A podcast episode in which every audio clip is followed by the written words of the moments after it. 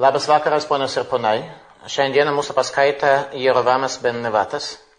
Добрый вечер, дамы и господа. Тема нашей сегодняшней лекции – Еровам бен Неват. В прошлой лекции мы рассмотрели образ царя Рехавама, сына царя Шлумо, на глазах которого осуществилось пророчество о разделе царства Израиля.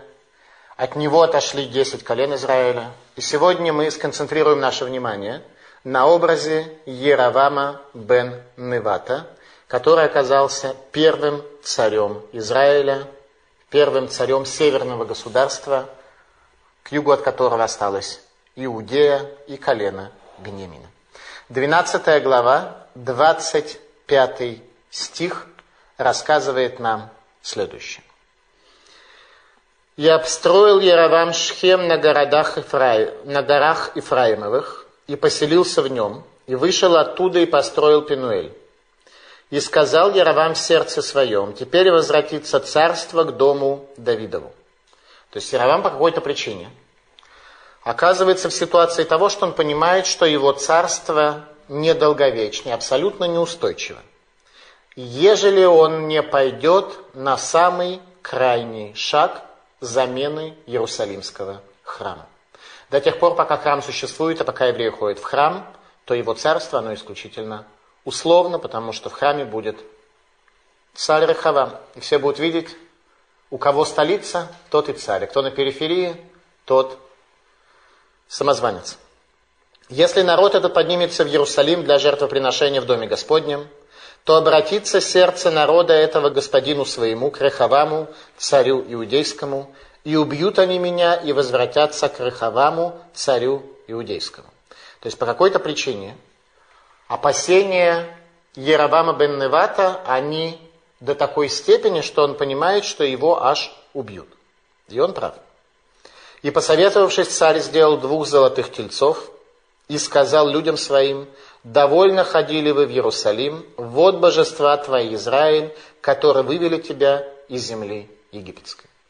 Достаточно резкая и неожиданная реформа, и вопрос, как люди смогли заменить Иерусалимский храм так быстро одним скачком к золотым тельцам, которых создает Еровам бен Неват. И поставили одного в Бейтеле, а другого поместили в Дане. И было это грехом, ибо народ ходил к одному из них даже в Дан. То есть народ столь энергично и инициативно принял это дело, что ходили в Дан, который находился на самом севере Израиля. Народ ходил аж к тому тельцу тоже. То есть очень позитивно народ принял эту идею. И построил он дом с жертвенниками, и назначил жрецов из среды народа, которые не были из рода Леви. То есть в качестве кагенов он выбирает не кагенов и не левитов, а людей, которые закончили, соответственно, семинарию. Яровамову семинарию. И назначил Яровам праздник в восьмой месяц, пятнадцатый день месяца, подобный тому празднику, что в Иудее, и приносил жертвы на жертвенники. Также делал он и в Бейтеле, чтобы приносить жертвы тельцам, которых сделал и поставил в Бетеле жрецов тех капищ, которые он устроил, и поднялся он на жертвенник, который он сделал в Бетеле в пятнадцатый день восьмого месяца, месяца, который он Бадами Либо придумал из сердца своего, и установил праздник для сынов Израилевых, и взошел на жертвенник, чтобы совершить воскурение. Итак, самая высокая точка политической деятельности Еровама, когда он совершает воскурение, в Бейтеле на жертвеннике, который он сделал. Давайте попробуем постепенно во всем этом разобраться. И так получилось, что главное политическое решение Яровама сводилось к строительству двух храмов, оснащенных тельцами, и закрытие границ с Иудеей во избежание исполнения евреями заповеди Шлушар Галим о трех праздниках, когда евреи должны прийти в храм. Ервам закрывает государственные границы с Иудеей. И первая в истории человечества Берлинская стена как раз описана здесь. Работала по тем же самым принципам. В одну сторону – пожалуйста, в другую – нет. Те, кто жили в Иудее, могли свободно проникать на территорию Израиля, как мы видим с вами дальше. Те, кто жили в Израиле, в Иудею прийти не могли. Главное опасение Ерубама бен Невата было, что по какой-то причине, если народ продолжит свою связь с Иудеей и с Иерусалимским храмом, то они поймут неуместность Иеровама и его царства. Вераргуни вешаву эль Рахавам. И они убьют меня и вернутся к Рахавам. Почему должен был он этого опасаться? Талмуд, трактат Сангидрин, говорит следующее. Омер Равнахман. Гасутруох шегая боба Яровам, тердато Мин минхаулам. Де эйн ешива базара эле ламалхей бейт Давид бельвад. Киван дехазулейла рахавам деяти, вана каимна, саври гамалка гамалкавы авда. Ви ятивна, муребе малхузгавы викатлинли. Сказал Равнахман, гасут руах, дословно это переводится как грубость духа. Гасут руах это состояние, когда человек отказывается от утонченности. Когда человек утончен, о нем обычно говорят один нефиш, что он тонк своей душой, которая даже ниже по духовным структурам стоит, чем рух. То есть тот, кто утонченный, у него нефиш утонченный. Тот, кто груб, он груб своим рухом, своим духом, который выше, чем нефиш. Итак, вот эта грубость духа была у него, у Яровама. И она-то изжила его из этого мира, ибо Яровам кончит очень плохо, как мы увидим с вами в следующей лекции. А именно, в чем проблема? Дейн ешева базара, эле малхе бейт Давид бельват. Ибо не имеет права сидеть в храмовом дворе, иначе как царь из дома Давида. Только. И когда увидит Рахавама, что он сидит, а я стою, то они подумают, что это царь, а это раб. Всем будет видно, кто царь, а кто раб. Рахавам сидит. А Яровам, царь Израиля, притащился в храм, и при этом будет стоять. Вы активно, а вот если я сяду, вот тогда будет восстание против царя и убьют меня. Кто убьют? Свои собственные израильтяне убьют, не иудеи. В связи с чем оказался Иравам бен Неват в сложной ситуации. Действительно, когда отделяешься от столицы, необходимо столицу чем-то заменить. Чем решил заменить Еравам бен Неват, Иерусалим, двумя капищами с золотыми тельцами. Рабейну Пхая дает нам следующее объяснение. Что двумя тельцами намеревался Яровам устранить престол суда и милосердия в Иерусалиме, чтобы скоренить престол дома Давида, используя духовный потенциал Бейт-Эля. В Бейт-Эле в свое время нашему праотцу Якову приснился сон – в котором он увидел лестницу, и центр этой лестницы находился в Иерусалиме, а вершина находилась в Бейтеле, основание в Бершеве. В связи с чем Бейтель имел особое значение, имел особый шанс быть местом раскрытия Бога, поэтому выбирает его Ервам бен Неват для того, чтобы там поставить тельца. Ервам бен Неват – как мы видим, главная проблема, которая у него была, это сохранить себе царское достоинство. До сих пор мы не видели ни у кого из предыдущих царей ничего подобного. Юрвам бен Невад был великий человек, он был учеником Ахия Шеломи. И это был человек, который избрал свое «я» перед истиной. Об этом говорит Талмуд в трактате Сангидрин – Шлоша Малахим Эйлахем Хелек Боуламаба. Ахав, Яравам, Уминаше. Три царя, нет у них доли в будущем мире. Ахав, Ерувам и Минаше, который будет царем Иудеи. Ахав и Яровам из Израиля и Минаше, который будет из Иудеи. Каждому из них будет посвящена у нас отдельная лекция.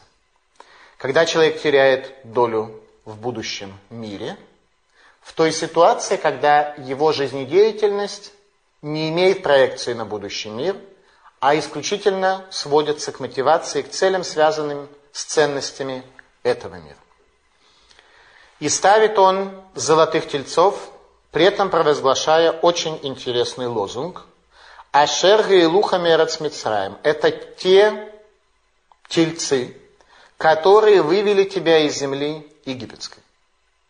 То есть из земли египетской, оказывается, евреев выводил не Всевышний через раскрытие своей руки, дарование Торы, рассечение моря и прочее, а вывели тельцы.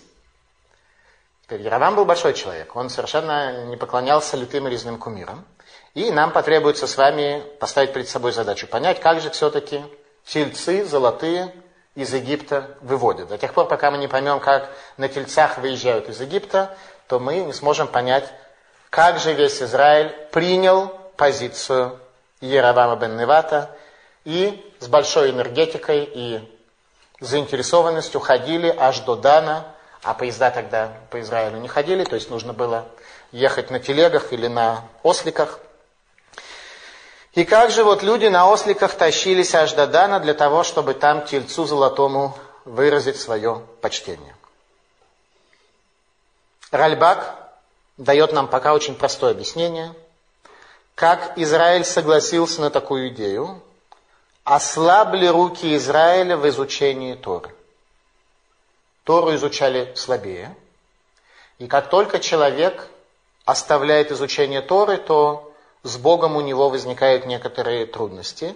И тогда все мы тельцов к Богу добавляем весьма охотно, а тельцов, сделанных из золота, э, еще охотнее, чем любые другие формы национального тельцоведения. Малбим задает вопрос, почему Яровам бен Неват решил поставить именно Агалим, именно тельцов, а не построил некий аналог Иерусалимскому храму? Ведь он мог сделать нечто похожее и сказать, что ну, Иерусалим там для Иудеи, а мы с вами отделились, так давайте мы с вами построим нечто похожее и будем делать нечто похожее. Пришлось модернизировать и реформировать очень многие заповеди, а некоторые просто отменить по причине того, что он вообще не был в состоянии их исполнить благодаря той реформе, которую он осуществил, как мы видим с вами чуть дальше. Ответ, говорит Малбим, что Еровам бен Неват не мог конкурировать с царем Шломо ни с точки зрения богатства строительства, то есть э, национальный валютный резерв государства Израиль не позволял таких расходов, ни с точки зрения тайны духовного замысла и божественное присутствие, которое распространилось на Иерусалимский храм, как это было указано и отмечено в книгах пророков. То есть второй такой храм построить было невозможно. Построить слабее во всех аспектах, ты не мог конкурировать. Поэтому пришлось пойти и воспользоваться самым ударным методом, который называется золотой телец. Малбим отмечает, что агалим, тельцы, не были предназначены для Аводазара, для идолопоклонства, ибо на тот момент народ совершенно не был готов к такой альтернативе Иерусалимскому храму. То есть использование золотых тельцов исключительно осуществлялось для служения Богу Израиля. Идолам там никто не поклонялся. Это было капище золотых тельцов, где служили исключительно Богу Израиля. Радак нам дает объяснение того, что произошло. Яровам объявил народу, что разделение царства произошло на основании пророчества. Действительно, пророчество Ахия Шелуни – Яхе Шелуни порвал одежды Ерувама или свои, в зависимости от двух комментариев, которые мы с вами видели, для того, чтобы пророчество, которое говорится в общем виде, оно при определенных условиях может не исполниться. Не всегда и не каждое пророчество исполнялось. Многие пророчества, они говорили о том, что произойдет такое, если не изменится ситуация. После того, как пророк говорил свое пророчество, люди брались за ум, ситуацию меняли, это пророчество не исполнялось. Но то пророчество, которое будет связано с действием, оно исполняется всегда. Поэтому, когда Ахия Шилуни порвал одежду, мы тогда задали с вами вопрос на прошлой лекции, а чего вдруг начали разрушать материальные ценности, есть у нас заповедь, запрещающая разрушение и так далее, для того, чтобы показать всем, что это произойдет безусловно. Там, где была порвана одежда, это означает, что это событие произойдет безусловно. Так вот, объявляет Яровам бен Неват народу, что разделение царства произошло на основании пророчества. Какой вывод из этого можно сделать? Из этого можно сделать вывод, что Бог не желает царства дома Давида, Бог не желает Иерусалима и не желает храма. Если так, то нам необходимо в условиях отсутствия храма создать некий метод того, как мы можем вызвать божественное присутствие среди нас, где нет места, в котором Бог свое присутствие раскрыл человеку. Поэтому говорит, давайте воспользуемся старым, привычным и работающим методом, а именно золотым тельцом, как это делал Аарон в пустыне, вместе свободным от божественного присутствия. Что сделал Аарон в пустыне? Сделал тельца.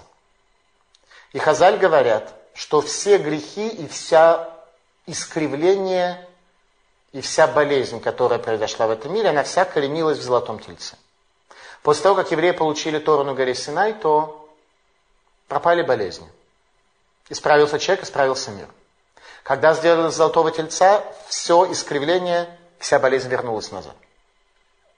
При этом Яровам бен Неват говорит, что в пустыне, и мы с вами живем без Иерусалимского храма в условиях пустыни, мы должны использовать именно этот метод золотого тельца. Но служить мы будем, безусловно, Богу Израиля.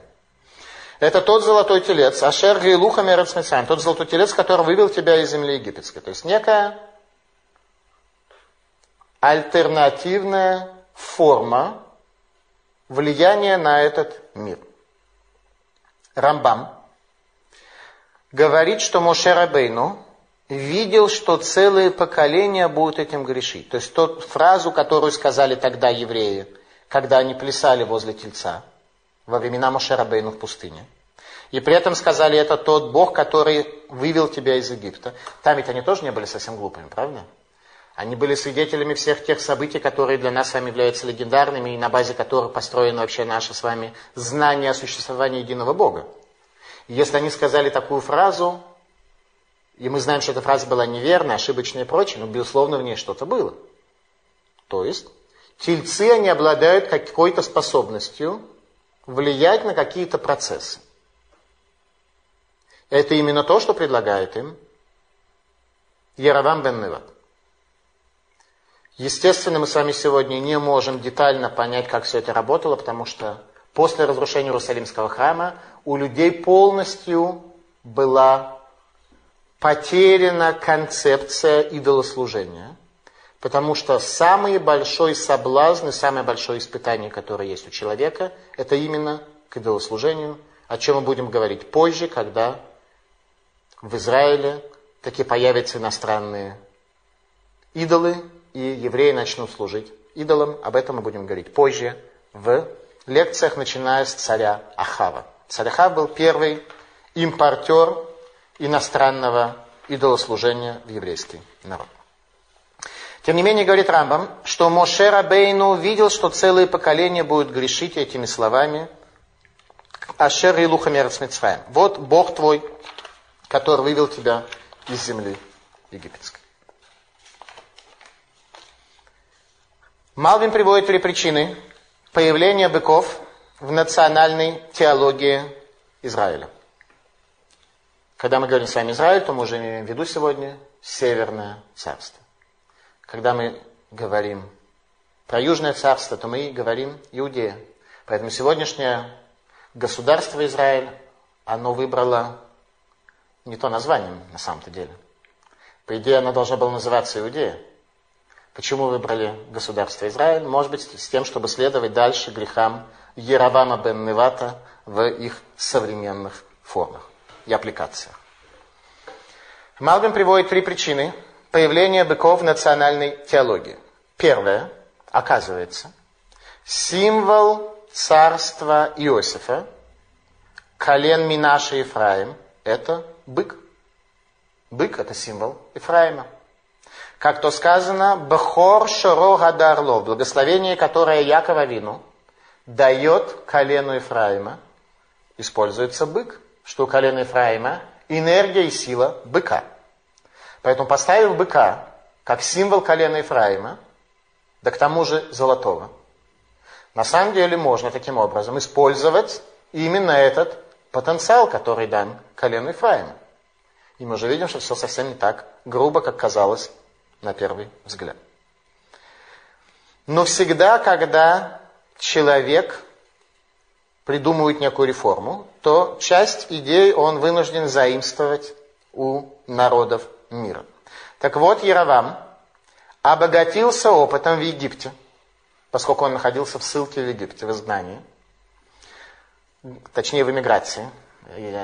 Яровам Бенават убегает от царя Шломо. Обратите внимание, он умудрился убежать еще от царя Шломо. Вот царство царя Шломо этот политический деятель умудрился убежать.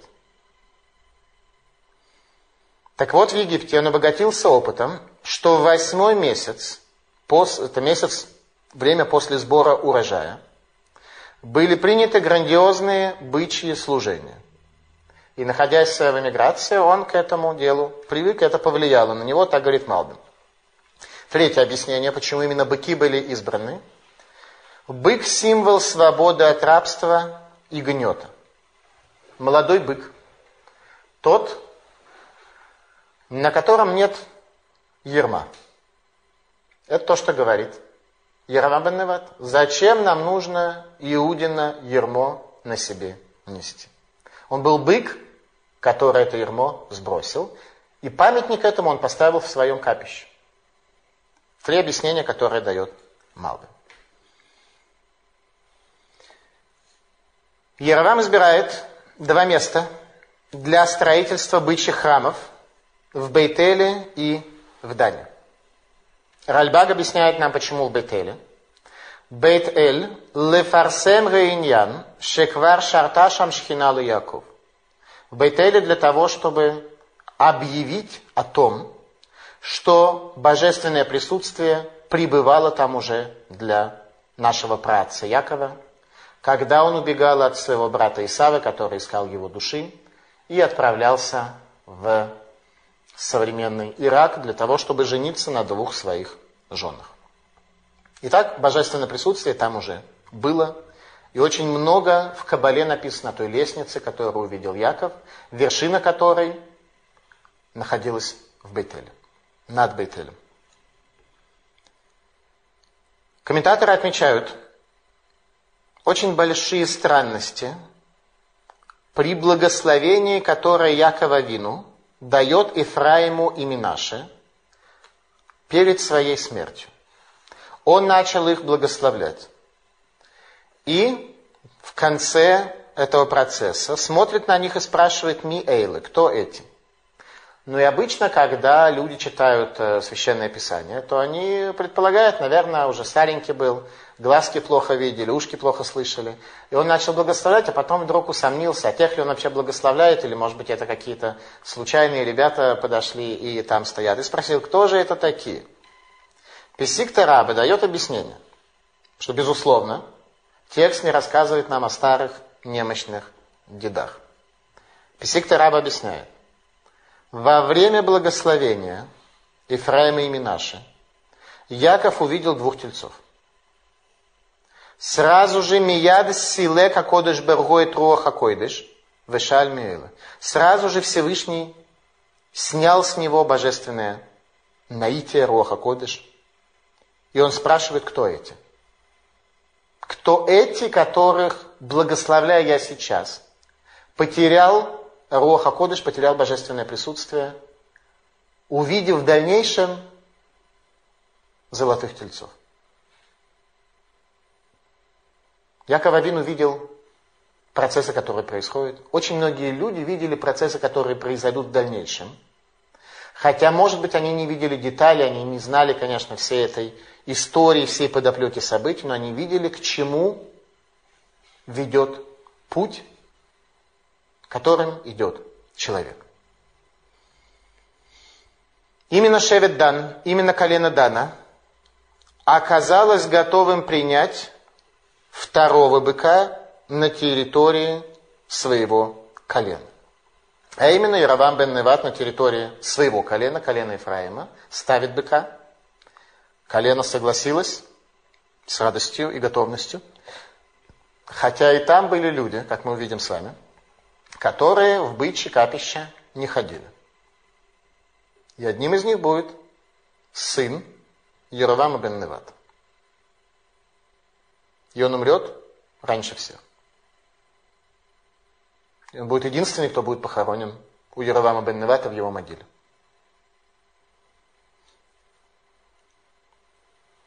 Итак, колено Дана оказалось единственным готовым принять быка на территории своего колена. Мидраш Раба. Шевет Дан. Гихши гаулам баводазара. Шаса Юравам шней эглей загад. Колено Дана привело ко тьме в этом мире тогда, когда Юравам бен Неват сделал двух золотых тельцов. Об этом говорит пророк Исаия в 29 главе следующими словами.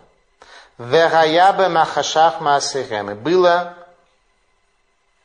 при приведении темноты поступками вашими. То есть Ирвам бен Неват в этот мир принес тьму. Тот свет божественного присутствия, который был до него, его в Израиле уже не было. Уже не было никогда. И до прихода Машииха и конца дней этот свет уже в Израиль не придет, и там его не будет. Мидраш Раба говорит, что Хазар Еровам, Аль-Коль Исраэль, Велоки Блумимену, Элашеведан, что Еровам ходил с тельцом по всем коленам Израиля, и не приняли никто, кроме колена Дана. Еровам бен на самом деле согласился поставить капище в колене Дана не так уж э, легко. Дело в том, что это самое северное колено. Ему нужно было поставить немножко более как-то центрально, чтобы было бы удобнее людям. Поэтому он ставит на самом юге. Эфраим граничит с Иудеей. И он ставит на самом севере. То есть это как бы с точки зрения стратегической не очень даже удобно и не очень э, правильно. Он пытался найти какое-то другое колено, но все отказались. Никто больше не согласился. Мидраша Раба отмечает, что еще при исходе из Египта, когда Всевышний определил, каким образом будет устроен еврейский лагерь. А именно, очень много места в тексте Тора посвящено тому, как рассказывали нам, как был устроен еврейский лагерь. Какие колена были к северу от временного храма, от скинии Завета, какие к югу, какие к востоку, какие к западу, какие где, и кто с кем находился, и как их звали. И когда мы все это читаем с вами, то э, большинство людей очень мало понимают, зачем все это написано, чему нас это учит и прочее. Так вот там есть очень много информации, которая рассказывает нам о том, что лагерь Дана находился с северной стороны, и в земле Израиля они получат северное царство, возле колена Ашера и возле колена Нафтали. Возле этих двух колен. И мы думаем, наверное, просто так описание, можно ли из этого что-то выучить. Оказывается, что да, можно. А именно, что колено Ашера, возле которого находился Дан, Дан самое проблематичное колено в земле Израиля. Самое проблематичное. Как мы дальше с вами увидим еще.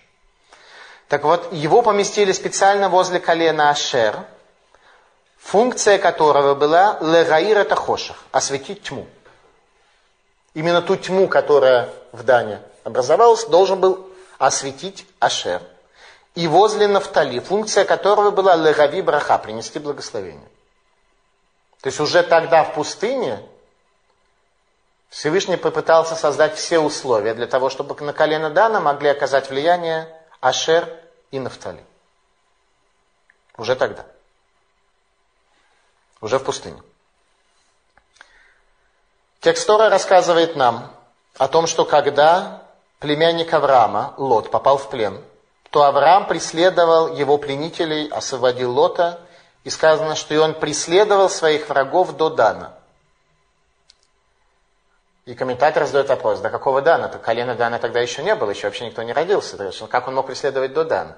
Ответ. Когда Авраам Авину преследовал их до Дана, он пришел на место будущего Дана и ослабли руки его.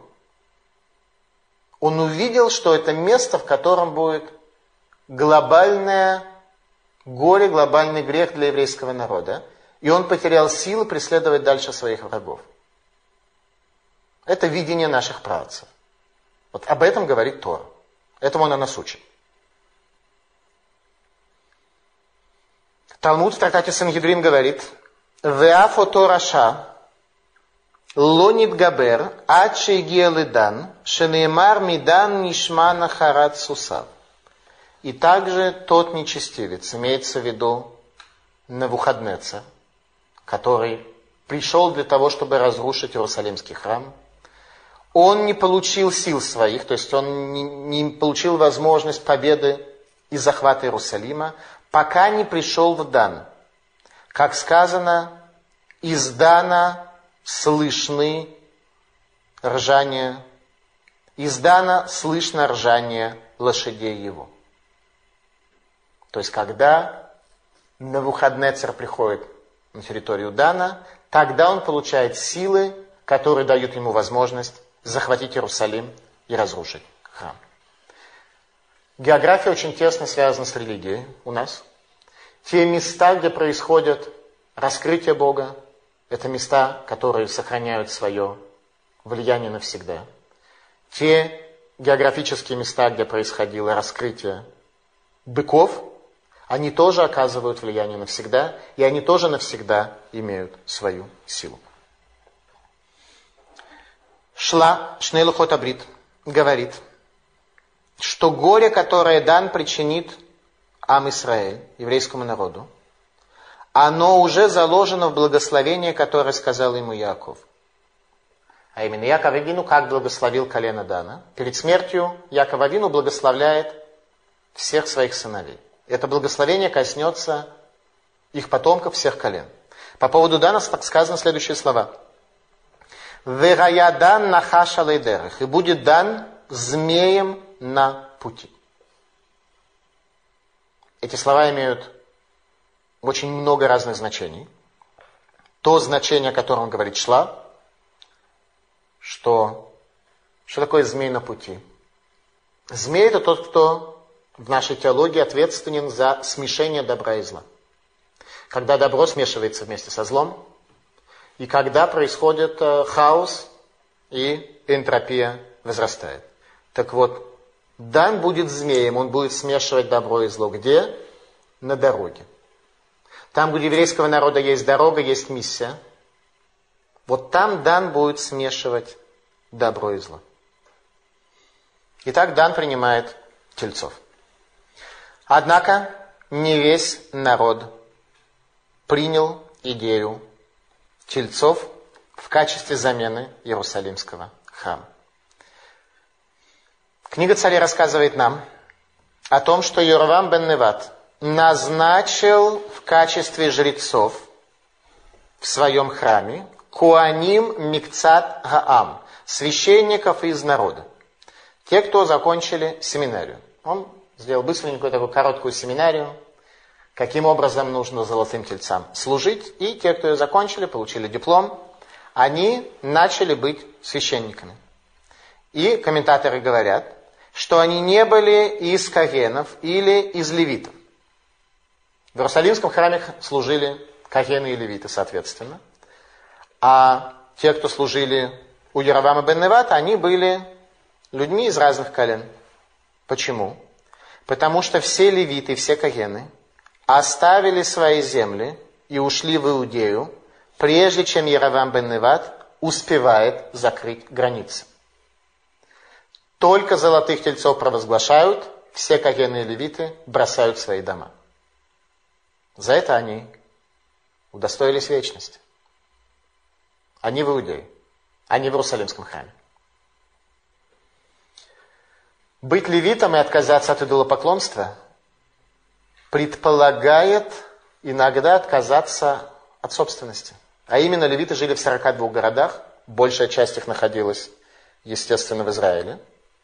И они все оставляют Израиль в сторону Иудеи. Подумайте, готовы ли вы отдать ваши дома, если вдруг у вас наступает некий антирелигиозный режим, так что вы не можете служить вашему Богу согласно сказанному в вашей книге.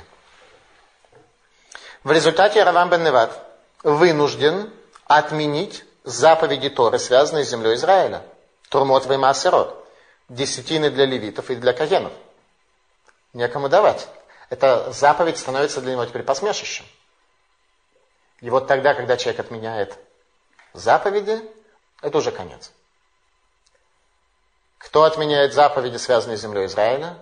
Еравам бен Неват, ученик Ахия Шелуни. Машиях из дома Юсефа. Отменяет почему? Некому давать. Вот уже здесь был поставлен ему некий стоп-сигнал, говорят, что дальше нельзя. Ты должен поклониться царю Рахаваму, и ты должен про свою идею царства забыть. В твоем царстве нет левитов. Что отвечает Яровам бен Неват? Ничего страшного. Мы сделаем семинарии теологические и натренируем других людей. Они будут отлично в храме работать. Опять же, в храме для тельцов. Зачем нужны кагены и левит? Божественного присутствия все равно нет. И можно и без кагенов и левитов справиться. Он абсолютно прав. Действительно, для тельцов кагены и левиты не предназначены. Не предназначены для Иерусалимского храма. Талмуде сказано, что левиты не грешили идолопоклонством до царя Минаше. Вот там, где появится царь Минаше, там уже, как описывает пророк Ихески, люди будут стоять задницей к храму. Не люди, а священники, левиты и кагены. Задницы будут стоять к храму, а лица их будут направлены в сторону солнца. То есть поклоняться осязаемому. До этого не было. Обратите внимание, что было во время золотого тельца с Мошерабейну. Левиты там не плясали. Не было там ни одного левита. Среди той небольшой группы, которая плясала вокруг золотого тельца в пустыне, левитов там не было. Их не было и сейчас. Поэтому Тора в Израиле изучалась слабо, поэтому золотые тельцы были приняты, и наступает начало конца царства Израиля, которое закончится изгнанием десяти колен за соблюдение шаббата. Что объявляет Иеравам бен Неват? Ваяс хаг кехаг ашер Иуда. И сделал он праздник, как праздник, который в Иудее. То есть восьмой месяц. Он делает праздник, как в Иудее. Что это за праздник? Малбим говорит, Шейкрееру хага сукот линаец велерахис. Что он назвал это праздник Сукот для того, чтобы гневить и восстать. То есть Яровам объявляет праздник Сукот на месяц позже. У нас праздник Сукот 15 числа 7 месяца, а у него оказался 15 числа 8 месяца. Яровам поднимается на жертвенник, присваивая с этим самым функцию Карен Гадоля. Сказали Хазали, еврейские мудрецы, что Яровам бен Неват, назначив праздник – поднял руку на сказанное в Торе. Эле муаде ашем микраи койдеш ашер тикротам бемуадам. Вот праздники Бога, дни священного собрания, которые ты провозгласишь во время их. Он отменяет еще одну заповедь. Заповедь о праздниках. Заповедь о ведении календаря. И то, что праздники, они муадей Хашем, праздники от Бога. Яровам назначает праздник от царя. От царя чего? От царя Израиля. Раби Акива говорит, что в результате это привело к образованию стиха, который скажет пророк Исаия. Ходешейхему муадехем сана навши гайо торах. Месяцы твои, новомесячие имеется в виду, и праздники твои, возненавидела душа моя, скажет Бог, стали они для меня в тягость. Те праздники, которые еврейский народ осуществлял, они стали в тягость. Это результат жизнедеятельности Яровама бен Неват. Яровама сына Неват. Яровам бен Неват начал путь государства Израиль, который вел к изгнанию. И Эцадат пишет нам следующее. Агалут аяль синат хинам шеляхе Юсеф, шемахогу левит. Что изгнание это было по причине ненависти беспричинной братьев Юсефа к нему, когда продали его в рабы. Поэтому что делает Яков Авину? Говорит книга Эцадат, что он хоронит Рахель, мать Юсефа, на территории колена Иудеи, для того, чтобы она оплакивала сыновей Иудеи, которые будут изгнаны в период Навуходнецера. Коль берама нишма Рахель мивакаль бане. Голос на возвышении слышен. Рахель оплакивает сыновей своих. Каких сыновей она оплакивает? Беньямина. Иудею, хотя это не ее сыновья в прямом смысле этого слова. И многих из десяти колен, которые такие, нарушив границу, перебегут в Иудею. Из каждого колена люди перебегут в Иудею. Из каждого колена. Левиты снялись полностью. Все. Но из каждого колена будет очень много людей, которые тоже перебегут в Иудею. Кто же был такой Еровам бен Неват? Что это за человек? Машиях бен Юсеф. Еровам бен Неват был Машиях. Машиях бен Юсеф. Есть у нас два Машиях, Машиях бен Давид, который станет царем, и Машиях бен Юсеф, который должен будет подготовить его царство. Машиах бен Давид мог бы стать царь Давид, теоретически. Но в его время храм он не мог построить, потому что не было покоя в этом мире. Не было покоя самого царя Давида. Не было покоя для Шхины. А Машиах бен Юсеф должен был быть Йонатан. Та же самая связка и здесь. Рехавам должен был стать Машиахом. Машиих бен Давид, а Еравам бен Неват – Машиих бен Юсеф. Какая задача стоит перед Машиихом бен Юсеф, что он должен сделать? В книге Кинат Ашем сказано так. Машиих бен Юсеф – царих литагер улам мизурма шель нахаш. Обратите внимание, какая задача. Машиих бен Юсеф должен очистить мир от грязи змея. Змей, который привел этот мир в состояние смешения добра и зла. Он здесь все добро добавил туда дегтя зла. Маше бен Юсеф должен сделать этот мир исправленным. И тогда может воцариться Машиях бен Давид.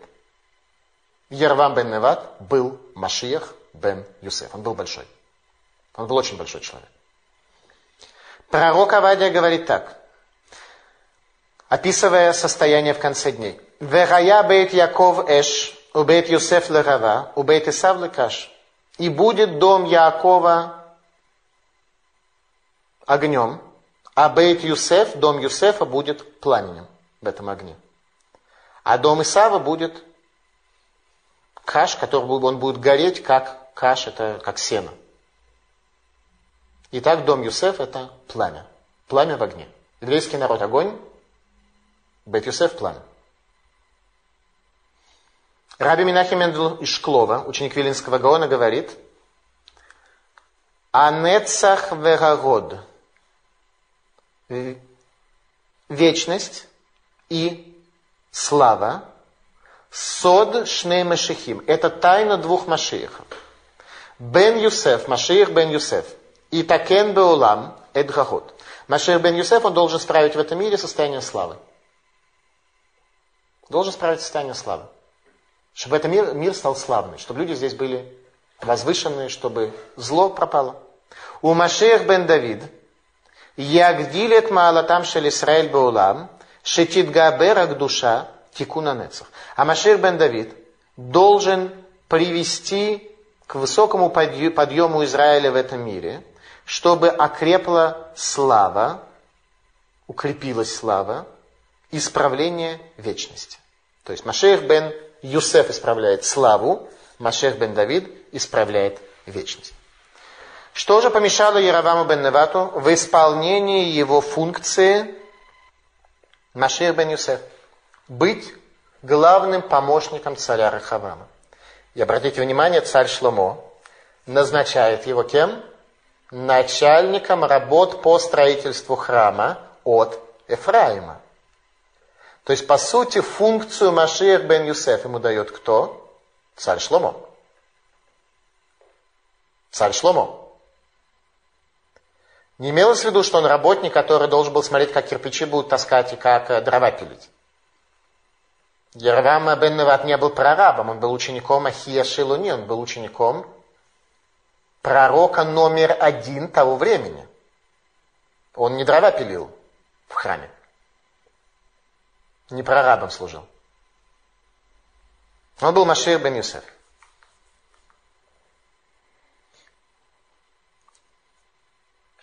Пророк Исаия, говоря об исправленном мире, указывает, в чем же была загвоздка с Яровамом бен Неватом. Ефраим лоиканеет Егуда. Ефраим не будет ревновать и завидовать Иуде. Ревность и зависть. Неготовность быть вторым. Хотел быть первым. Ну как первым? Ты же Машех бен Юсеф. Машех бен Юсеф не может быть первым. Ифраим лоиканеет Иуда. Ифраим не может смириться с первенством Иуди. Это тяжелое испытание. Тяжелое, тяжелое испытание. Яровам бен Неват его не смог пройти. Об этом мы говорили на прошлой лекции. Говорит Талмуд, трактат Сангедрин. Масимла хадаша. Как новая одежда, которая была порвана в связи с воцарением Яровама. Эйн башум дофи. Не было в нем никакой недостатка, в этом платье не было никакого недостатка. Автора Тошель Яровам Лога Яба Шумдофи. Также и учение Яровама не было в нем никакого недостатка. Это был мудрец номер один. Машиих бен Юсеф, Яровам бен Неват. 13 глава рассказывает нам о том, как происходит торжественное открытие капища Золотого Тельца в Бейтеле. И вот человек Божий пришел из Иудеи по слову Господа в Бейтель, в то время как Яровам стоял на жертвеннике, чтобы совершить воскурение. Итак, у Яровама центральное мероприятие, торжественное открытие капища, на которое созданы все журналисты, пресса, дипломаты, все, кто на государственные тусовки приходят, все там были. И сам Яровам бен Неват поднимается на жертвенник для того, чтобы совершить воскурение. И призвал он, то есть пророк, который пришел из Иудеи. Обратите внимание, граница открыта в одну сторону.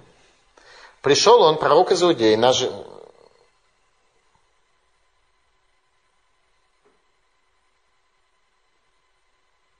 И призвал он на жертвенник слово Господне и сказал, «Жертвенник, жертвенник, так сказал Господь.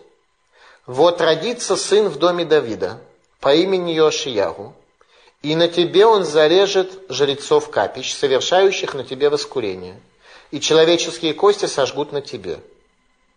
И дал он в тот же день знамение. Продолжайте говорить. Представляете, приходит пророк. Тут государственное центральное мероприятие. Президент страны, точнее царь, даже больше, чем президент. Он стоит на жертвеннике. И тут приходит пророк из Иудеи. И начинает все это дело разносить очень ярким образом. И сказал о том, что кости самого Яровама сожгут на этом жертвеннике. Вынут из могилы, совершат осквернение могилы, и сожгут кости Яровама, так и произойдет. Перед изгнанием евреев из Иерусалима так произойдет. Мы будем с вами учить, зачем и почему могила Яровама была разрушена царем Яшиягу из Иудеи. И сказал, вот знамение того, что изрек Господь. А теперь говорит, вот вам конкретное знамение, что это произойдет в дальнейшем. Вот жертвенник этот развалится, и рассыпется пепел, который на нем. И говорит, сейчас я, говорит, скажу слово. И жертвенник этот развалится, разломается в дребезги. А царь стоит на жертвеннике. И э, конкретное пророчество. Вот сейчас сломается жертвенник. Вы увидите, сломается или нет, как бы буду я прав или не буду прав. Все увидите. Не то, что там, я скажу, через там, сотни лет этот жертвенник там заржавеет, сгниет, и там придет кто-то, и там э, какие-то грибки появятся на этом жертвеннике. Нет, нет, сейчас он развалится. Только вы его построили на основании всех ваших инженерных знаний того времени. И этот жертвенник развалится прямо у вас на глазах, когда царь на нем стоит. Так что он слетит с этого жертвенника и едва кости свои не сломает. И все это слышат, и царь тоже. И было, когда царь услышал слово человека Божия, который тот призвал на жертвенник в Бейтеле. Реакция царя была простая. То простер Яровам из жертвенника руку свою и сказав, схватите его. Арестовать немедленно, говорит Яровам. Арестовать немедленно. И засохла рука его, которую он простер к нему, и не мог он повернуть ее к себе. Ответ он получает тут же. Его рука засыхает.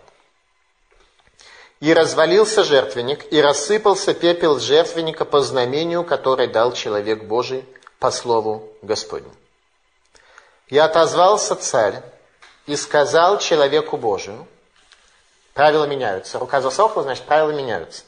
Обращается царь и говорит, умоли, прошу Господа Бога твоего, и помолись обо мне, чтобы рука моя могла вернуться ко мне и двигаться. И умолял человек Божий Господа, и рука царя вернулась к нему, и стала как прежде. Тут переведено «и стала как прежде», а правильный перевод «и стало как прежде». Он продолжал приносить жертвоприношение на сломанном жертвеннике. Рука вернулась, вискас герей, можно продолжать снова и снова приносит жертву на этом жертвеннике. Но так или иначе излечение было, поэтому и сказал царь человеку Божию, зайди ко мне в дом и подкрепи себя пищей, дам я тебе в подарок. Но человек Божий сказал царю, если бы ты давал мне пол дома своего, я не пошел бы с тобой, и не ел бы хлеба, и не пил бы воды в этом месте. Итак, пророк Идо, который приходит из Иудеи, в самый торжественный момент – подходит к жертвеннику в самый торжественный момент, когда порезали ленточку, и когда Еровам бен Неват приносит свою жертву перед глазами всех. Чему это нас пришло научить? Первое.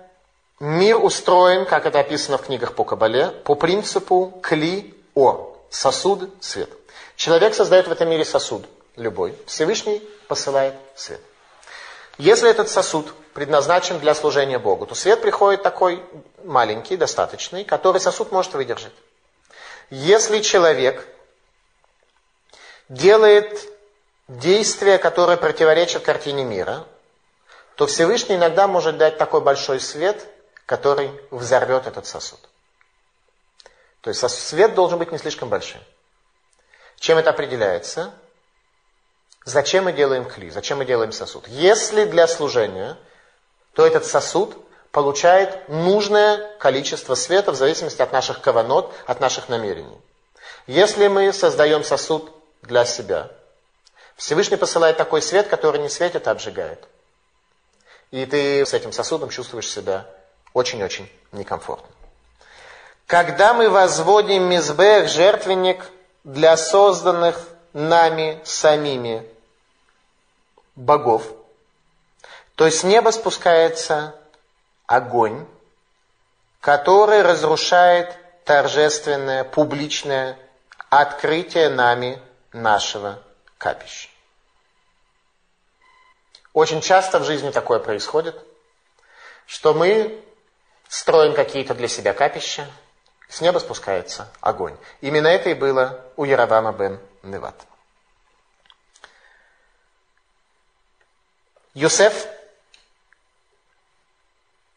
Йосеф, когда он шел к братьям своим перед тем, как его продали в рабство, текст рассказывает нам, что Йосеф встретил человека, который находился на дороге. И Йосеф спрашивает его, не видел ли он его братьев. И он говорит, да, ахеха роим бешхем, братья твои пасут в Шхеме. Возникает вопрос, зачем нам этот текст вообще пришел? Чему научить? Какая разница, как Юсеф нашел своих братьев? Он спрашивал одного человека, или сто человек, или там указатель, или в дупле они какие-то там записки оставляли. Какая разница, как он его нашел? Зачем мне приводится повествование, на первый взгляд, не имеющее никакого значения, о том, что Юсеф у кого-то по дороге спросил, как точно в Шхем пройти. Комментаторы говорят, что этот человек, который спрашивал Юсеф, это был ангел Гавриэль. Ангел силы, ангел Гавриэль, который спускается в этот мир для самых глобальных событий, которые в этом мире происходят. Он направил Юсефа к своим братьям. Самые глобальные события, которые происходят в этом мире, при них присутствует ангел Гавриэль, чтобы все было под контролем. Он был там. Малах Гавриэль. Мигале Мукот объясняет нам, что происходило в тот момент с братьями, что ангел Гавриэль сказал, что братья пасут в Шхеме. Что имеется в виду? Обратите внимание, где опять? В Шхеме, в колене Ефраима. Тоже очень интересно. А, Яков Авину тогда находился в Хевроне. Братья пошли пасти скот в Шхем. Это расстояние порядка 100 километров между Хевроном и Шхемом. Теперь Хеврон и Шхем находятся в горах. С точки зрения как бы пастбищ, э, территория совершенно одинаковая. Совершенно одинаковая территория. До этого там, получается, только что Дину изнасиловал Хамор, сын Шхема. И как бы место было там, в принципе, опасное. Вдруг братья, дойдя уже до Хеврона, возвращаются назад в Шхем пасти скот.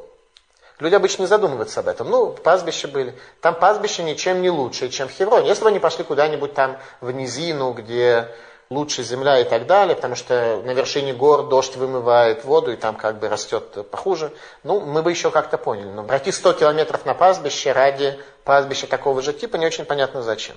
Так вот, Мигале Мукот объясняет нам, да, и при этом еще ангел Гавриэль стоит и направляет туда к ним Шхем, чтобы Юсеф дорогу не перепутал. Что-то все очень непросто. Мигале Мукот объясняет нам, что значит они пошли в Шхем. Митаским беруэ Исраэль, шебешхем, рауши нихлика малхут бей Давид, Рехавам и Еровам. Они занимались там вопросами пастырей Израиля, которые будут в Шхеме. Ибо видели они, что разделится царство дома Давида на Рехавама и Еровама. То есть братья Юсефа видели, что происходят какие-то события. Они должны были пойти в Шхем для того, чтобы осуществить какой-то тикун, какое-то исправление этого места. И тут к ним подходит Юсеф. Юсеф, из потомков которого будет Ераван бен Неват. И что им рассказывает Юсеф? Он им рассказывает, что солнце и луна и одиннадцать звезд, что делают? Ему кланяются. И тут братьям это сильно не понравилось. Они прошли 100 километров, чтобы сделать тикун. И тут мне приходит Юсеф, рассказывает, что вы такие ребята, все не будете кланяться. А из моих потомков станет потом Машиах бен Юсеф, которому все будете кланяться. Братьям это не понравилось. Вот так. Вот так. Зогар. Акодыш Баругу рацал рамит от Еровам бекатнуто. Вимлицу малахим баадо баавур торато. Всевышний благословлен он, хотел умертвить Яровама в детстве его. И заступились за него ангелы из-за учения его из-за Торы, которая была у Яровама бен Невата, заступили за него ангелы. Яровам бен Неват устраивает праздник, восьмой месяц, называя его Сукот. Восьмой месяц, его знак зодиака – Акрав Скорпион. Помните Рахавам бен Шломо, который говорил, что если отец мой вас бил бичами, я буду вас бить скорпионами. Вот скорпион, мозаль того месяца, знак зодиака того месяца, когда Еровам бен Неват устанавливает праздник. Как говорит Рамами Пано. Для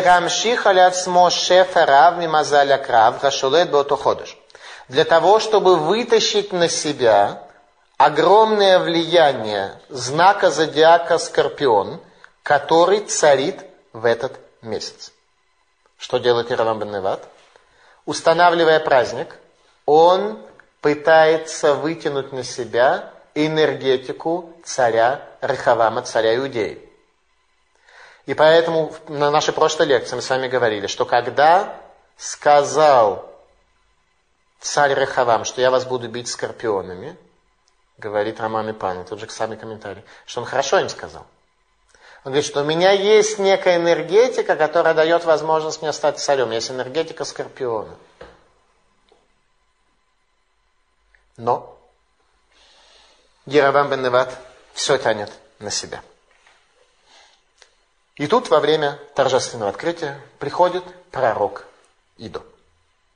Мидраш Танхума говорит, что пророк Иду обращается к жертвеннику и говорит, жертвенник, жертвенник. Вот наступит время, когда кости тех, кто служит тебе, будут сожжены. Почему он сказал два раза мизбех, мизбех, жертвенник, жертвенник? Один жертвенник в Бейтеле, один в Дане, он касался обоих жертвенников. Он касался обоих капищ. Раши говорит, «Вацмот Адам и Сарфу» и кости человека будут сожжены там. Шель Яровамзе. Это кости этого Яровама будут там сожжены, говорит Раши. Но халах локовод. Но он отнесся к нему с уважением. С уважением к его учению, с уважением к Машииху бен Юсеф. Он не сказал, твои кости будут сожжены из-за уважения к нему. Но Яровам понял, о чьих костях идет речь. Он очень хорошо понял. Мидрашаба говорит, кто сожжет кости Яровама на жертвеннике? Царь Йошиягу, один из последних царей Иудеи. Тот, который будет тридцатым от Авраама Вину. Тот, который будет пятнадцатым от царя Шлума. Когда луна сядет, останутся еще несколько потомков царя Йошияу, которые будут царями короткое время, прежде чем евреи будут изгнаны из Иудеи. Тем не менее, он осуществляет последнее исправление и сжигает кости Равама бен на этом жертвеннике. Вот Мидрашаба говорит, Шлоша генша некру бешмотехем лифней акодыш барагу ад шело ноцру вейлухем Ицхак Шломо Йошияу. Говорит Мидрашаба, три человека были названы по именам перед Всевышним благословлен он, до того, как они родились. И вот они, Ицхак, Шломо и Йошиял. Три человека. Всевышний сказал, как их нужно назвать, когда они родятся. Йошияу говорится здесь, это будет царь, который родится через 14 потомков царей. Называется его имя. Один из трех случаев. Царь Ишиях очень большой человек, о нем мы будем говорить. Бинала Тим говорит, что пророк Идо обратился к жертвеннику, а не к царю, показав тем самым, что проще говорить с неодушевленным предметом, чем с царем. С царем говорить бесполезно. С Машиихом бен Юсефом в той версии говорить было бесполезно. Говорить легче с неодушевленным предметом. Мидраш Танхума говорит, рассказывает нам, повествует нам, что ответил Юравам на слова пророка. Юравам сначала услышал слова пророка, и прежде чем дал указание его арестовать, он о нем что-то сказал. Что он сказал? Шоте гу зе. Это сумасшедший. Это сумасшедший. Пророк Иду сумасшедший, так сказал Яровам бен Нават. Итак, те цари, которые будут царить над Израилем после него, будут относиться к пророкам. Яровам бен Неват закладывает всю сущность царства Израиля. То же самое будут говорить по поводу пророка Йона, конкретно, конкретно в тексте, и других пророков. Ветиваш едой рука его засохла. Раши говорит, но кема кодыш берегу аль кводо шель цадик ютер микводо шель говорит Раши, что мстит Всевышний благословлен он за славу праведников больше, чем за свою собственную славу. Когда Яровам бен Неват, Пугея Бекводашем, когда он славу Всевышнего причиняет ей большой урон и большой ущерб, он совершает жертвоприношение на своем капище, в своем жертвеннике, то тогда Всевышний его никаким образом не наказывает. Когда он приказывает арестовать пророка, назвав его сумасшедшим, та самая рука, которую он указывает в сторону пророка, она отсыхает. После того, как увидел Яровам Банават, что рука у него слегка отсохла, то он нуждался слегка в э, том, чтобы это дело каким-то образом э, исправить. Поэтому тут уже философия в сторону, теология давно забыта. Говорит, обратись к Богу твоему. Раша говорит, велое лукай, адай нумет бемерда. И не сказал он к Богу моему. До сих пор он продолжает оставаться в состоянии восстания против Бога. Помолись, говорит, за мою отсохшую руку Богу твоему. Действительно просил всего сердца, но Богу твоему. Моему нет, не моему, у меня свой Бог. У меня тельцы, которым я пользуюсь для того, чтобы в условиях отсутствия храма, в который я поместил народ Израиля, создать определенное божественное раскрытие здесь. И помолился пророк Идо, и сказано, вернулась к нему рука, вадгика берешуна, и было как в начале. Раша говорит, что значит было как в начале. Омеду муктир лавудат кухавим. Он стоит и продолжает воскурять для идолов. Рука вернулась, он тут же вернулся к своему служению на жертвеннике. Ну, арестовывать пророка уже не надо, в избежание неприятностей. Это он научился, да, что арестовывать пророка уже не стоит. Надо с ним договориться, приглашает его к себе домой, говорит, закуси немножко, Выпей чуть-чуть подарочек мы тебе какой-нибудь дадим, чтобы все было чин-чином, честь по чести, чтобы все было нормально. И говорит пророк Идо, что не могу я есть в этом городе, не могу я, естественно, никаких подарков от тебя получать. Радак нам объясняет, почему было запрещено все это дело. Лефиша асур ликанес лаира зара, Эйла легатротбахем, что запрещено войти в город к язычникам, иначе как для того, чтобы предупреждать их, чтобы воздействовать на них. Мы с вами должны иметь в виду, что мы спущены в этот мир не для того, чтобы есть и пить, а для того, чтобы своей жизнью, своими делами осуществить киду шашем, освящение имени Всевышнего настолько, насколько это в наших силах. К этому должна идти вся наша энергия. Продолжает текст книги Царей, глава 13. «Ибо так повелено мне словом Господним, — говорит пророк Ида, — не ешь хлеба и не пей там воды, и не возвращайся тем путем, которым ты шел. И пошел он другим путем, и не пошел обратно тем путем, которым он пришел в Бейтель. То есть что делает пророк Идо? Возвращается назад в Иудею, когда границы закрыты, когда единственная форма поклонения, она золотым тельцам, а не в Иерусалимский храм. Но его пустят, он из Иудеи. В конце концов, там у охраны руки отсохнут, и еще что-то произойдет. Проблемы нет. С границей нет проблем. И жил в Бейтеле один старый пророк. Пророк. Текст Танаха называет его пророком. И пришел сын его и рассказал ему обо всем, что сделал в этот день человек Божий в Бейтеле, слова, которые тот говорил.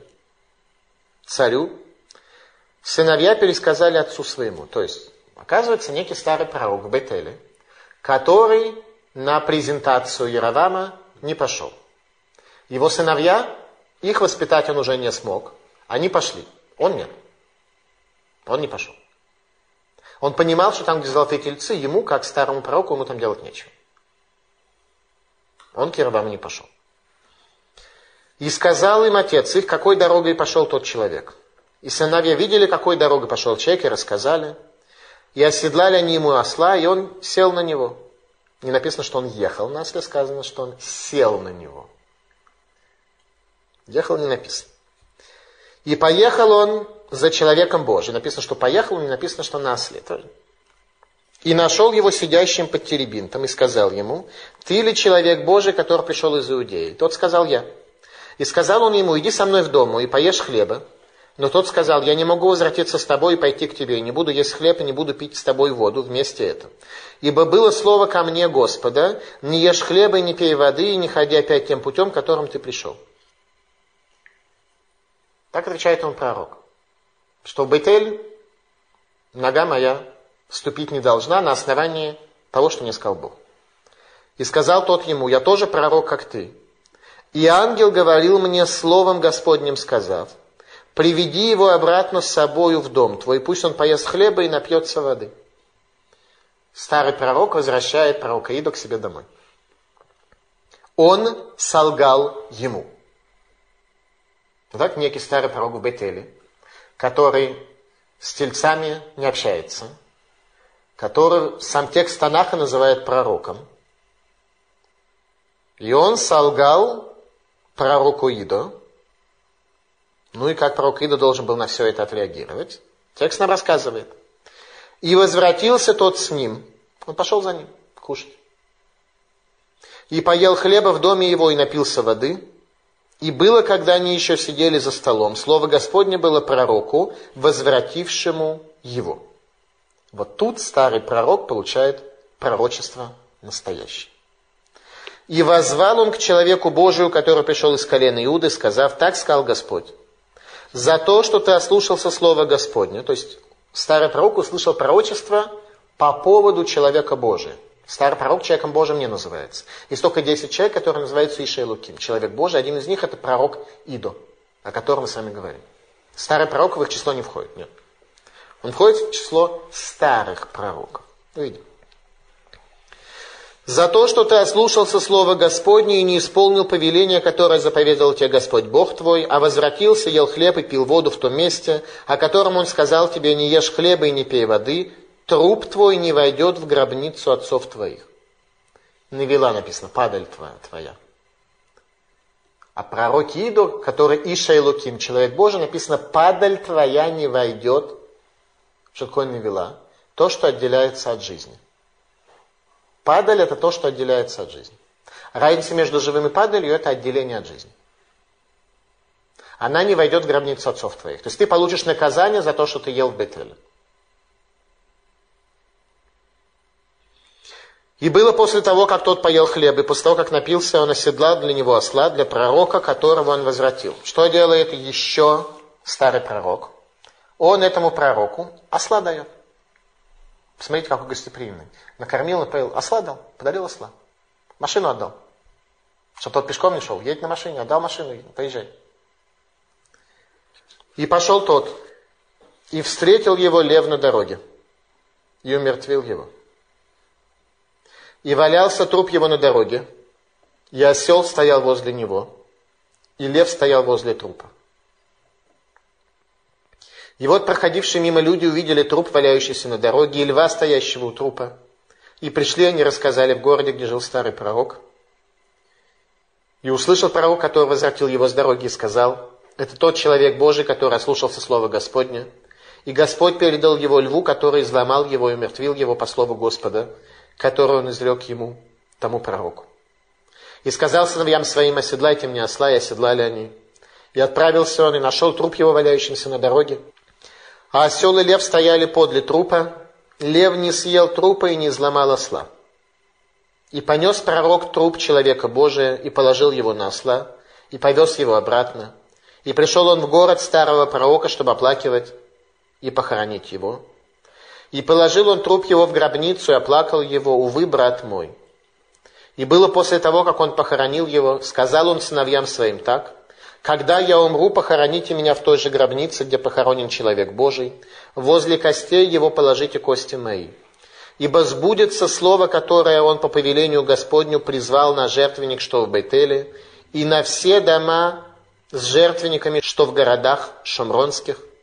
После этих событий не свернул Яровам со своего дурного пути, но продолжал ставить из среды всех колен народа, жрецов капищ, того, кого хотел он посвящал – и тот становился одним из жрецов капищ. То есть не левиты, а посвящал, кого он хотел. И было это в грех дома Яровама, чтобы уничтожить и истребить его с лица земли. Итак, пророк Идо. Что это за история? נביא אחד. Был один старый пророк, который во всем этом золотом тельцеведении участия не принимал. Раши говорит, נביא השקר, лжепророк. Старый пророк был лжепророк. Мы уже говорили с вами во время прежних лекций о том, что лжепророк это не грубый лгун, это пророк, который видит картину мира искривленной. Он видит неясную, искривленную картину мира. Закен, был он старый. В заслугу чего он удостоился долголетия? Говорят Хазаль, что он отучал людей от идолопоклонства. Отучал людей от идолопоклонства. Он рассказывал о едином Боге. Поэтому называется пророк. Это был человек, который верил в Бога, служил ему. Но личная кривизна не позволяла ему, не позволяла ему стать пророком истины. Радак говорит, у Бадеврей Хазаль, то, что сказали наши мудрецы, это был пророк Миха, который построил себе серебряного тельца, о котором сказано в книге Судей. Почему пророк Идо Иша Луким, человек Бога, послушал старого пророка? Пророк Идо, который был свидетелем всего того, о чем мы с вами только что говорили. Он вдруг слушает старого пророка, возвращается назад есть и пить. В чем идея? Идея такая. Малвим говорит, что у пророка Ида была неясность этого аспекта пророчества. А именно Бог сказал ему не есть и не пить в этом городе. Возникает вопрос, не есть и не пить никогда в Бетеле или во время своей миссии, пока ты не уйдешь.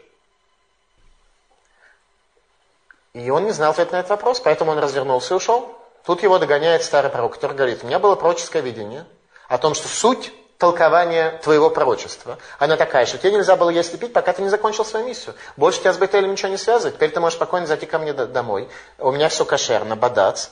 А пророчество тоже нормально, на нормальном уровне. И у меня ты сможешь немножко закусить и слова Торы сказать. И мы увидим в дальнейшем, что между ними таки было изучение Торы. Они очень много говорили между собой.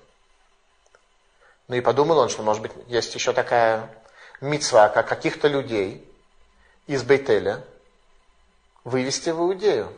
Скажет он там еще какие-то слова Торы, и глядишь, какой-то человек границу нарушит, как, как и он, и в Иудею попадет, бросит еще свою недвижимость. Но он идет к нему, видит, что есть с кем говорить. С Яровамом Нановатом говорить было бесполезно. С жертвенником говорить было проще, чем с Яровамом. Тут он видит, есть с кем говорить, пророк есть. Конечно, надо говорить с ним, надо дать ему какое- какое-то знание, надо повлиять на него каким-то образом. И он не знал пророк Идо. Не знал он, э, можно ли ему вернуться назад. И тут приходит пророк, говорит, что можно. Иерусалимский Талмуд. В заслугу чего удостоился Навишекер истинного пророчества. А именно этот Навишекер, лжепророк Миха. Он в этот раз удостоился истинного пророчества. И тогда он понял, что такое истинное пророчество. Когда Бог обратился к нему и сказал, что из-за того, что ты вернул его, его падаль не войдет в могилу его отцов. Тогда у него было первый раз истинное пророчество. Иерусалимский Талмуд задает вопрос, в заслугу чего удостоился старый пророк истинного пророчества? Ответ, в заслугу заповеди Ахнасад Урхим, в заслугу заповеди гостеприимства. Это был человек, дом которого был открыт для любого. Чем заключалась суть его лжепророчества? Он же э, сказал, что было мне пророчество, что ты можешь вернуться и есть. Что такое лжепророк? Это то, где его личное видение, личное мнение, личная картина мира заслоняет ему истину. И он пошел и подумал, ну какая может быть проблема, если я окажу гостеприимство этому человеку? Понятно, что для Бога хорошо, много заповедей в Торе сказано, милосердие и прочее. Э, разве в этом может быть что-то негативное? Но пошел и сказал, вижу я как пророк, что это нормально, что у нас кушать, никаких проблем нет.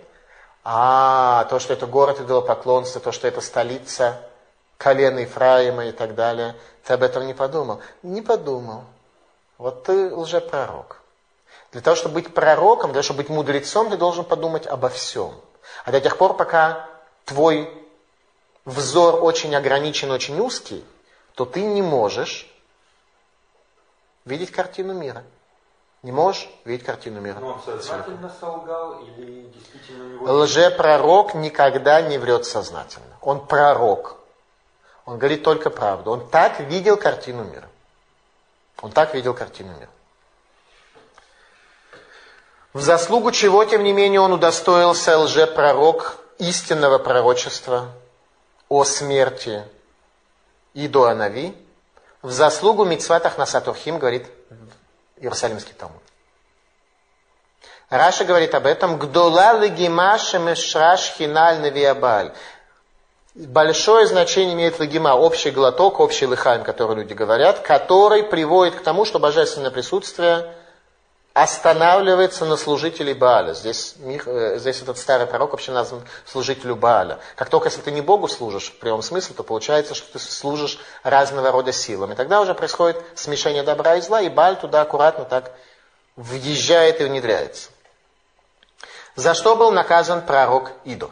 Его обманули. За что он был наказан? Ему есть там явно было не нужно. Не то, что человек там от жадности или там еще от чего-то есть пошел. Сэкономить себе 15 литров на обед, это то, что он хотел сделать. Литры сэкономить. Это была его задача. Сказано так. Айта митатоба едей шамаем. Смерть его была с неба. Шенеймар, как сказано, навиаким ларем микера вахейрем. Пророка подниму я им из среды братьев их. Вегая гаиш ашер ло ишмает дворай, ашер и добру бешми, анухи и дрожь ему. И будет, сказано в Торе в книге Дворим, тот человек, который не услышит слово «мое», которое будет говорить пророк от имени моего, я востребую это от него. То есть есть у нас заповедь слушать слова пророка. Понятно, что должен быть критерий, кто такой пророк, кто не пророк и так далее. Это тема для отдельного изучения. Так вот, если ты не услышишь слово пророк, откажешься его принять, то я взвещусь тебе. Пророку Идо было дано пророчество о запрете есть Бетель. И тем более сам пророк должен слушать свое пророчество. Пророк Идо, у него было сомнение, действительно было сомнение о значении этого пророчества, потому что это было как бы достаточно несущественно в некотором смысле часть его пророчества. Его пророчество было связано с жертвенником и с тем, чтобы рассказать Яроваму бен Невату, что его кости сожгут, что он идет сейчас таким путем, который приведет его к тому, что его кости вынут из могилы и сожгут. Будет осквернение мест захоронений царей Израиля. Пророк должен был предупредить. Это суть пророчества. А есть, не есть, эта вещь достаточно вторичная. Тем не менее, это тоже было частью его пророчества. И тем не менее, он должен был по этому поводу слушать свое пророчество, он не услышал. Но у него было сомнение. Было сомнение, разберись в нем. Ты можешь полагаться на старого пророка, который живет в Бейтеле, он скажет тебе, что мне было видение от Бога. Ты можешь на это полагаться? Нет. Ты не можешь. До тех пор, пока не будет Нави Мухзак, пока не будет презумпция у пророка, что он пророк, что он не чушь говорит, и что он не лже-пророк, который видит картину мира неясно и неотчетливо, ты не можешь его слушать. Тем более, когда закончил ты шлихут, свою миссию, свое назначение, и потерял небесную защиту, ибо сказано, что шалиях митсва и нанизок. Тот, кто является посланцем заповеди, у него нет ущерба в его жизни. Когда он был посланцем заповеди, он пришел к царю, Царь рукой на него показал арестовать, рука засохла.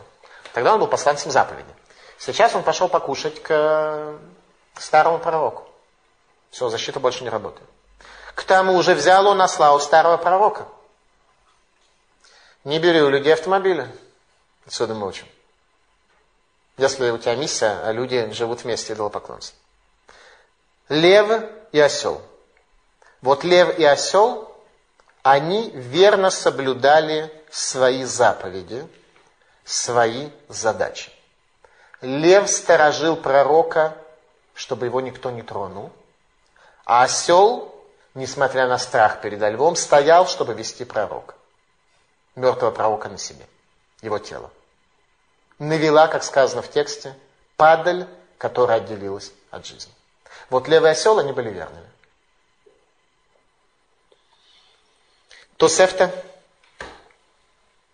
Мабыша отказ, как в час гнева, цадики мирахмим алыгем, праведники Всевышний милуют их.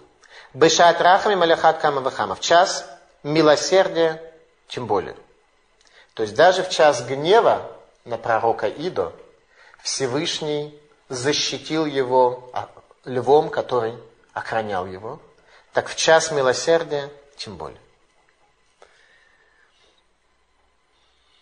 Что происходит дальше?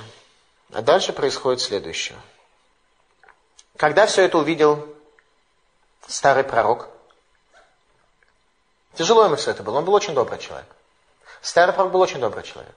Он отговаривал людей от идолопоклонства, он отговаривал людей от э, грехов, он э, открыл дом свой для любого человека, который мог у него есть, пить, все. Он был очень добрый, очень хороший человек. Он, он был пророк, он был уже пророк. Он картину не видел ясно до конца. Поэтому пока ты до конца картину ясно не видишь, воздержись от обучения других. И когда он приходит к своим сыновьям, говорит им, похороните меня возле костей этого человека. И они будут в одной могиле, в одном склепе. И когда Йошияху придет на кладбище, он сразу поймет, где похоронен пророк Идо чтобы спасти его. Но об этом в следующих лекциях, чтобы его кости не сжечь случайно. Это будет задача у Яшияху, ну видим. Ибо сбудется слово, которое он по повелению Господа призвал на жертвенник, что в Бейтеле, и на все дома с жертвенниками, что в городах шумронских.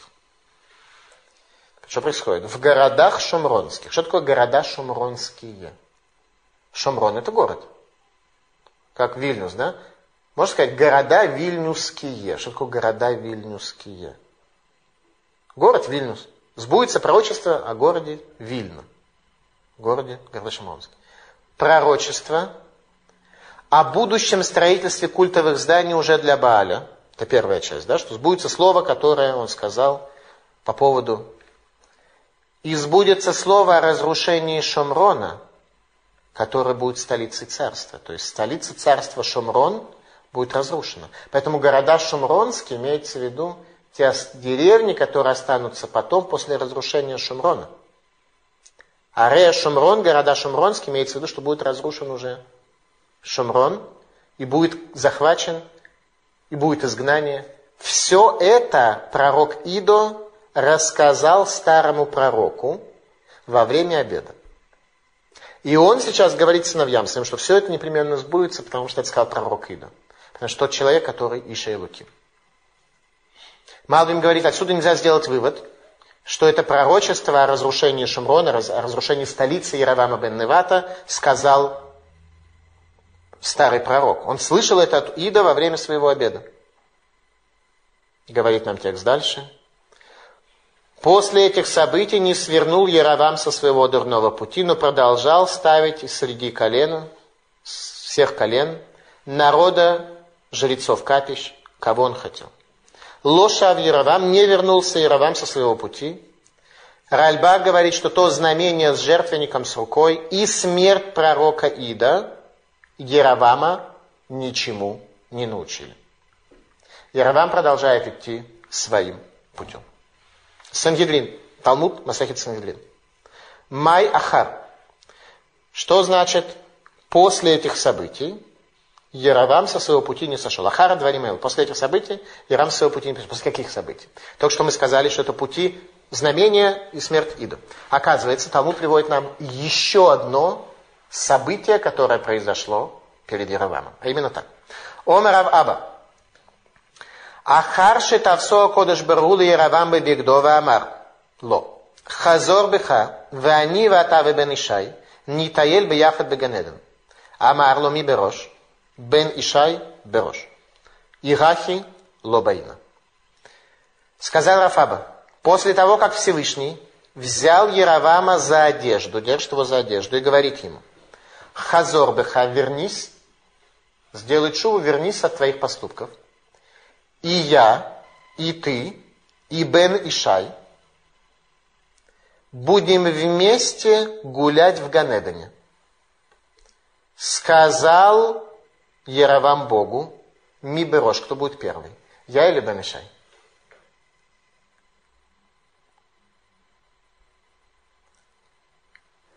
Отвечает Всевышний, Бен Ишай Берош. Первый будет Бен Ишай. Ирахилу Баина. Если так, не хочу. Хидушай Гадот. Кишевет Юсеф лораца льё тахат Малхут Иуда. Что колено Юсефа не хотело быть под царством Иуды.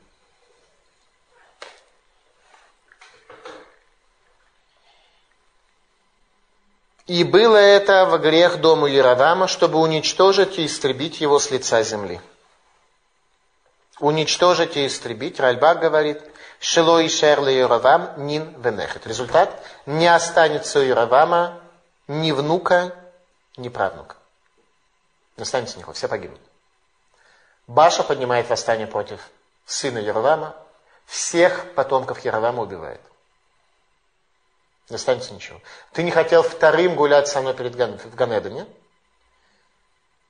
Нет проблем. Геровам один из трех царей, у которого нет доли в будущем мире. Санхедрин. Лехахиб бауламазе, лехашмид лауламаба. Лехахиб пропасть из этого мира и быть истребленным из мира будущего. Что делать дальше? Что Всевышний может делать дальше, когда Яровам отказывается, даже когда его берут за одежду. Бед Гаи Хала Авия бен Яровам. В этот момент заболел Авия сын Яровам. Послать болезнь сыну. Больше человек не воспринимает уже ничего. Раши говорит, что сын Яровама заболел, когда Всевышний взял его за одежду. Вот тогда заболел сын Авия. 14 глава рассказывает нам о том, что происходит с Авией. В то время заболел Авия, сын Яровама, и сказал Яровам жене своей, встань, прошу, и переоденься, чтобы не узнали, что ты жена Яровама. И куда пойди? Пойди в Шило. Там есть пророк Ахия. Он говорил обо мне, что я буду царем этого народа. Куда посылает Яровам бен Неват? К Ахия Шилуни. Свою жену, чтобы она переоделась и спросила о будущем сыне. И возьми в руку свою с собой десять хлебов и лепешек и сосуд с медом, и пойди к нему, и он скажет тебе, что будет с мальчиком. И сделала так жена Яровама, встала она и пошла в Шило, и пришла в дом Ахия. Ахиягу уже не мог видеть, потому что глаза его стали неподвижны от старости. Кирот э, слепые от старости. Ахи, Ахия, Ашелоне уже был стар. И Господь сказал Ахиягу, вот идет жена Яровама просить слова твоего о сыне своем, ибо он болен, так и так скажи ей. И будет, когда она придет, то притворится другой женщиной. И был Ахия, услышал шорох от ног ее, когда она вошла в дверь, сказал, «Войди, жена Яровама, зачем ты выдаешь себя за другую? Я послан к тебе с грозной вестью. Пойди и скажи Яроваму, так сказал Господь Бог Израилев, так как я возвысил тебя из среды народа и поставил тебя главою народа моего Израиля, и отторг царство от дома Давида, и дал его тебе, а ты не был таким, как раб мой Давид, который соблюдал заповеди мои, и следовал мне всем сердцем своим. Посмотрите, что царь Давид следует всем сердцем своим, делая только то, что праведно в очах моих. И поступал ты хуже всех, кто был до тебя, и пошел и сделал себе иных богов или литых кумиров, чтобы гневать меня. Меня же бросил себе за спину. За это наведу я беды на дом Яровама и истреблю у Яровама всякого мочащегося к стене, заключенного и вольного в Израиле. То есть все погибнут. И уничтожу дом Яровама, как уничтожают нечистоты до конца. Кто умрет у Яровама в городе, того съедят псы, а кто умрет в поле, того склюют птицы небесные. Ибо так сказал Господь, что никто из детей Яровама не будет предан захоронению. А ты встань, пойди в дом твой, и когда нога твоя ступит в город, умрет отрок. Когда ты вернешься назад, умрет твой сын. И оплачет его все израильтяне и похоронят его, потому что он один у Яровама войдет в гробницу, так как из дома Яровама лишь в нем нашлось нечто доброе перед Господом Богом Израилевым. И поставит себе Господь над Израилем царя, который истребит дом Яровама, тех, кто в тот день, тех, кто родится после – и поразит Господь Израиль, и будет он как тростник, колеблющийся в воде, и вырвет израильтян из этой доброй земли, которую дал от самых, и рассеет их по ту сторону реки за то, что сделали не себе Аширим, истуканов в гневе Господа. То есть будет изгнание евреев из земли Израиля, полная пропажа, как вырывают сухой тростник. И передаст Израиля за грехи Йоравама, которыми он грешил, и которыми он ввел в грех Израиля, и встала жена Юравама и пошла и пришла в Тирцу. И когда пришла она к порогу дома, отрок умер, и похоронили его, и оплакал его весь Израиль по слову Господа, которого он изрек через раба своего Ахию, пророка. А прочие дела Юравама, как он вел войны и как он царствовал, описаны в книге летописи царей израильских. Времени же царствования Юравама было 22 года – и почил он с отцами своими. И стал вместо него царем Надава, сын его. Болезнь Ахии бен Еровама. Малбим задает вопрос, почему жена Еровама скрывалась от великого пророка, предсказавшего царство Еровама? И говорит, есть две причины. Первая, она скрывалась от других людей, чтобы они не видели, что Ервам посылает ее к пророку Бога. Второе, что она скрывалась от самого пророка Ахии, чтобы он сказал прат, частность о ее ребенке, а не клаль, не общее об их царстве. Поэтому она и взяла скромное подношение бедных, не для того, чтобы чем-то откупиться перед пророком, а для того, чтобы выглядеть как э, бедная женщина, которая пришла по поводу больного ребенка. То есть тоже замаскироваться. Не то, что Ахия Ашелони не принимал без лепешек и без меда, а для него принимал из общих соображений, а для того, чтобы выглядело это, как будто она простая женщина. Поэтому она не серебро и не золото понесла, а лепешки и мед. И прежде чем она задала вопрос, Ахия Шелуни уже дает ответ. Ахия Шелуни ло яхоль лирот, не может видеть. Почему он не может видеть? Сказано словами наших мудрецов, Коль гамаамид талмида шейно гагун, эйнав кирот, в Еровам бен Неват талмидо гая. Каждый, кто приводит, создает ученика, который недостоин, глаза его ослабевают. В Еровам бен Неват талмидо гая был ученик пророка Ахии. Юровам бен Нават привел к слепоте пророка Ахии своей жизнедеятельности.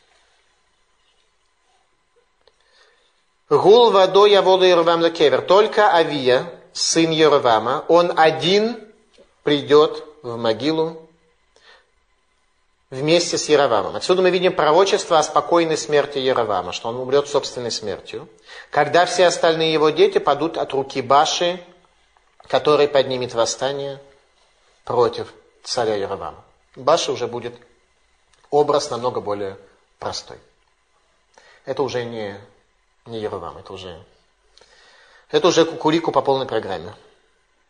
И дальше все цари Израиля, за исключением нескольких, будут достаточно кукурикуобразные. Поэтому заканчивается, заканчивается все это очень плохо. В чем заслуга Авии? Авия бен Ерувам. Раша говорит, Шебитель мишмарто, шерушиво авив шомер шило ялу ишлерегель, убитель мишмарто вала.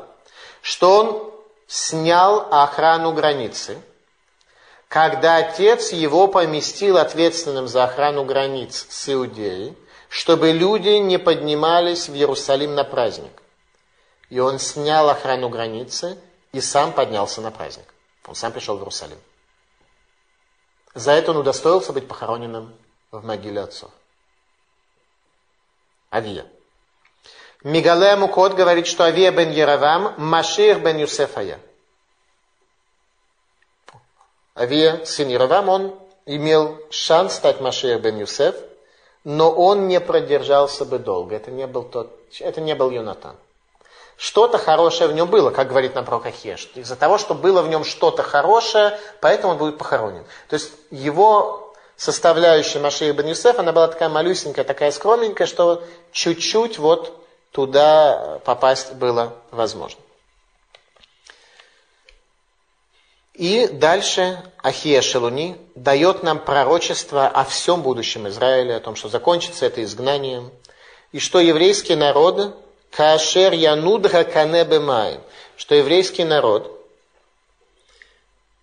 Вейка Ашем от Израиля, будет Всевышний бить Израиль, как колышется тростник в воде, и изгонит Израиль с земли своей, хорошей этой, которую дал от самых, и рассеет их за реку, за реку Симбатен, туда, в сторону Ассирии, из-за того, что сделали они всяких богов и все остальное и прочее. Каашер Януда Канебемаем, страшное проклятие, которое дал Ахия Шелуни, Каашер Януда Канебемаем, что еврейский народ, Израиль, будет как колышется тростник в воде. Что это за проклятие? Что это за образ? Радак и Малвин дают следующее объяснение. Афилу бешат калкала, химшили канебемаем, шигуна двейну никармим кому. Даже в момент порчи, которая была в Израиле, он сравнил их с тростником в воде, который от ветра колышется, но не вырывается с места своего, ибо корни его очень большие. Он не вырывается с места своего, даже когда колышется. То есть до тех пор, пока тростник в воде, он будет колыхаться, будут бури, будут ветра, но уничтожения не будет. Уничтожения не будет. Как воду оставит, тогда тростник станет сухим, и как сухое сено улетит за реку. Клиекар говорит, Киколь кане, в чем здесь образ тростника в воде. Киколь кане, каждый тростник. Нидха, умит нодед мипней гарох, ганушев бо, венусав альзе дхифат аруах, коль коне духефет хавера. Что каждый тростник, он э, колышется и находится в движении постоянном из-за ветра – который дует на него. И в добавлении к этому, к ветру, каждый тростник еще толкает друг друга. То есть ветер все это влияет, хаос поднимается, еще каждый тростник толкает друг друга, от этого они колышутся все еще больше. В этом суть хаоса, который будет в Израиле. С другой стороны, Октавы Кабыла отмечает, что Дера Хаканим Лигдоль Бемаем Давка, что тростник он растет только на водах. То есть даже когда Ахия Шелуни проклял Израиль, что он будет как тростник, он отмечает, что тростник это то, что растет на водах. Если воды не оставит, будет нормально. Леванаташ, это Израиль Маальгадама. Если Израиль откажется от воды, то тогда будет изгнан он со своей земли. Если Израиль откажется от источника воды, от источника вод, то как сухой тростник ветер снесет его за реку Симбатьон в годы Тиглат Пельсара, царя Ассирии. Яровам бен Неват – Машех бен Юсеф, который не захотел быть вторым в еврейском народе и исполнить свою функцию. Восстание раба против царя, которое приводит к полному изгнанию и полной пропаже еврейского народа. Ачи Юмс.